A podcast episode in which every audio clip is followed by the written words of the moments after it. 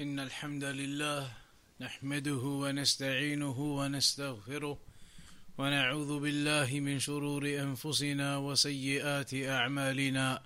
من يهديه الله فلا مضل له ومن يضلل فلا هادي له. وأشهد أن لا إله إلا الله وحده لا شريك له. وأشهد أن محمدا عبده ورسوله. اما بعد so in these short gatherings we've been talking about methods of purifying one's soul methods of purification for oneself methods for rectification of oneself, various methods that a servant of Allah subhanahu wa ta'ala needs to be aware of in order to maintain his soul upon the righteousness and piety, upon the obedience to Allah subhanahu wa ta'ala. We spoke previously about some of these methods one of them was constant dua, always referring back to Allah subhanahu wa ta'ala, returning back to Him, submitting to Him, recognizing your poverty before your Lord, calling upon Him constantly with your needs, with your dua. That is a means of rectification for yourself a means of salvation for your soul. We also mentioned from the means was constantly revising the Quran, recitation of the Quran, understanding of the Quran, recognizing the meanings, the tafsir of what Allah subhanahu wa ta'ala is commanding us with and speaking to us with in the Quran. And that would be a great means of purifying your soul also. Similarly, we mentioned from the means was remembering and recollecting death often. For a person who remembers and recollects death often, and that this death may befall you at any time, then that individual will wish to be upon constant preparation for that time, lest that time overcomes him and he is unprepared. So the constant remembrance of death, it is something that also encourages an individual to be upon purification of his soul to be upon rectification of his soul. We also mentioned the righteous colleagues and the good friends and company. That is another means of ensuring that your soul is rectified, that you are upon piety and righteousness by having the friends and the company who are also righteous and pious. Because if you do not, and your company is bad, then that will rub off on you, and you will also find yourself in weakness of Iman. But if you have the strong company, the people of taqwa, people of Iman, the practicing servants of Allah, those are the types of people your company is, then that will certainly impact upon you in the purification of your soul, in the rectification of yourself. Today we'll mention another point from the means for a person to maintain purity in his soul, to maintain that uprightness, piety in his self. And that is al-hazar min al-ujb wal bin-nafs. To be warned from considering yourself to be too good basically that a person considers himself to be safe that he is practicing, mashallah, that he is upon the Quran and the Sunnah. MashaAllah, excellent. But then, for a person to become deceived by that into thinking that now he is safe, he is upon the right path, he doesn't have anything to worry about now, then that is from the delusion that the shaitan places upon you. We already heard the narration previously. وإن العبد ليعمل بعمل أهل الجنة حتى ما يكون بينها وبينه إلا ذراع فيسبق عليه الكتاب فيعمل بعمل أهل النار فيدخلها That may be a person does the actions and deeds of the people of paradise, those deserving of paradise. And he continues upon that way of righteousness until there is nothing between him and paradise other than an arm span. He is practically there. But then the decree overcomes he changes his ways and ends up performing actions that are from the actions of the people of hellfire. And so those actions at the end of his lifetime override the tawheed and the good he had been upon. They nullify and invalidate what he had been upon, and so he ends up in the hellfire. Hence, we mentioned before how the Prophet wasallam constantly used to make dua to Allah. يا مقلب القلوب ثبت قلبي على دينك. O Allah, the one who changes the hearts of the people, keep my heart firm upon your religion. So here now the point being, a person does not become deceived by himself, thinking that he is upon righteousness, he is upon goodness, that he is now safe with nothing to worry about.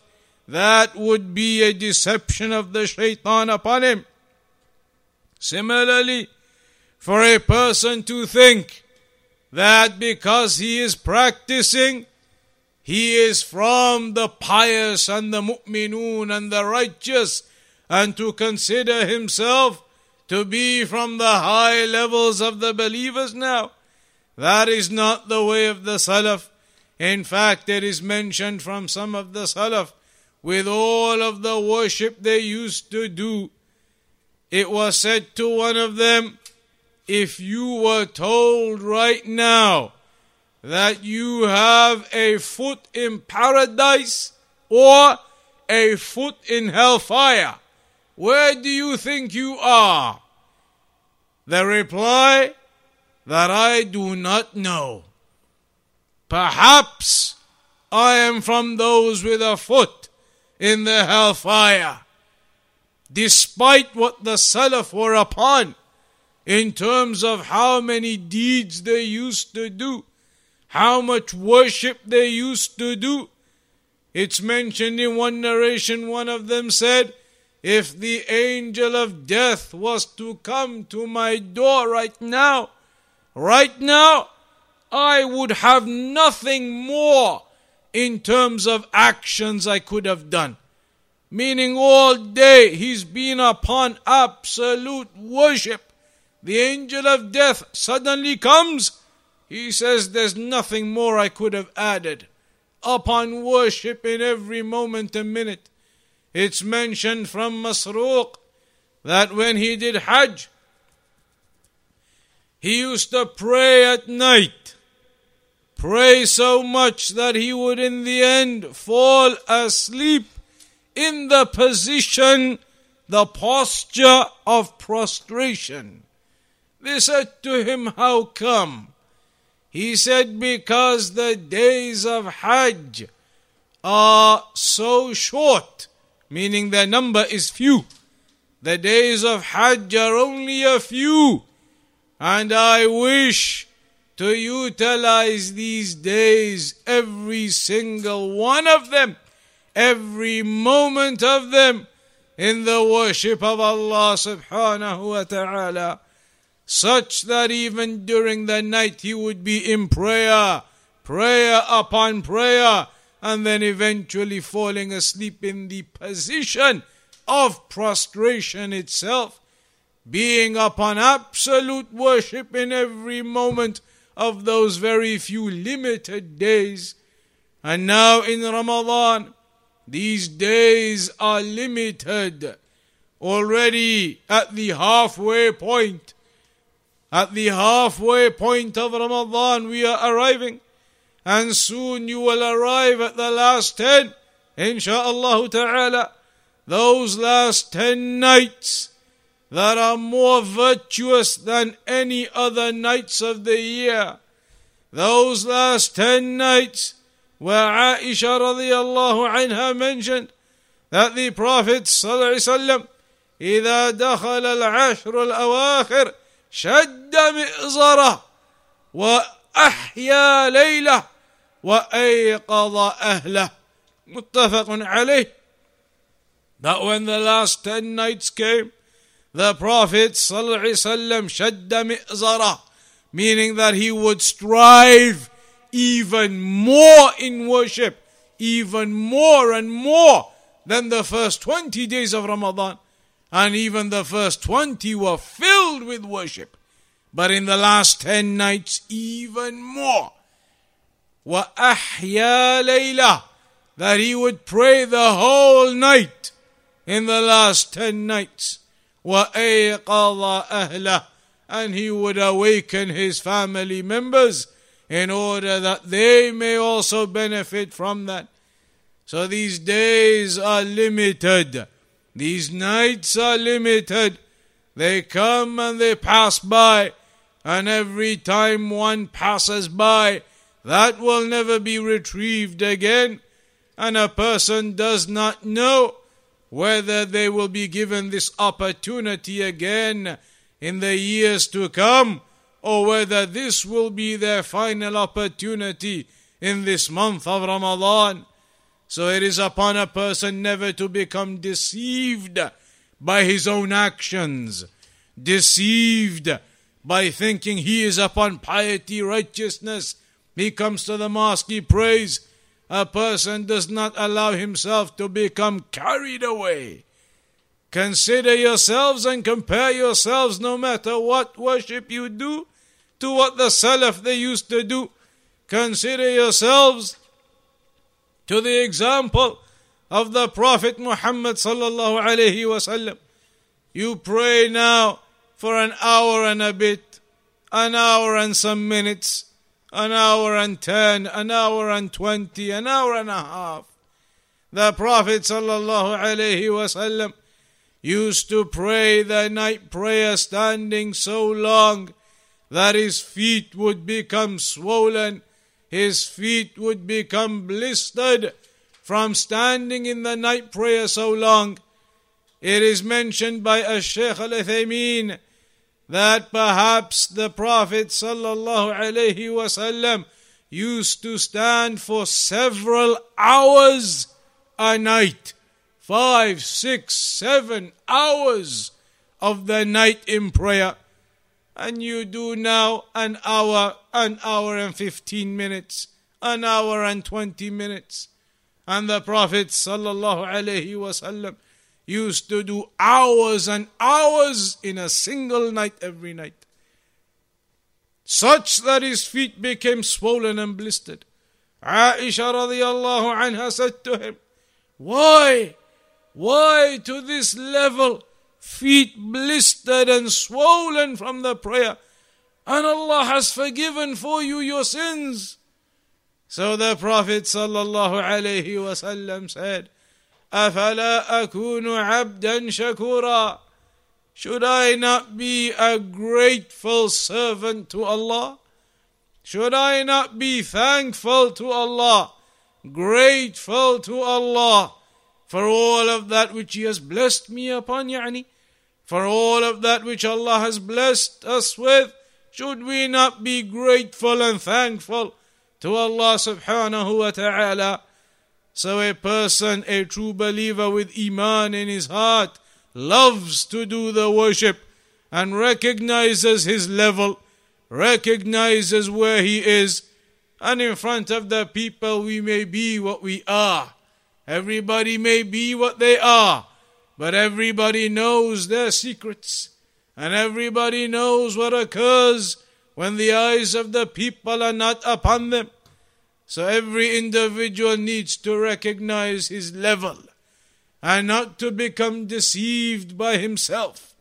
For indeed, a person who can do that, keep himself in check and not become deceived by himself and his actions, then that will keep his soul upon that rectification and purification. But as for the one who becomes deceived, then that is losing the purification of the soul, losing the righteousness and the piety of the soul. So we'll conclude upon that short reminder for tonight until the next one, insha'Allah ta'ala. وصلى الله على نبينا محمد وعلى آله وصحبه أجمعين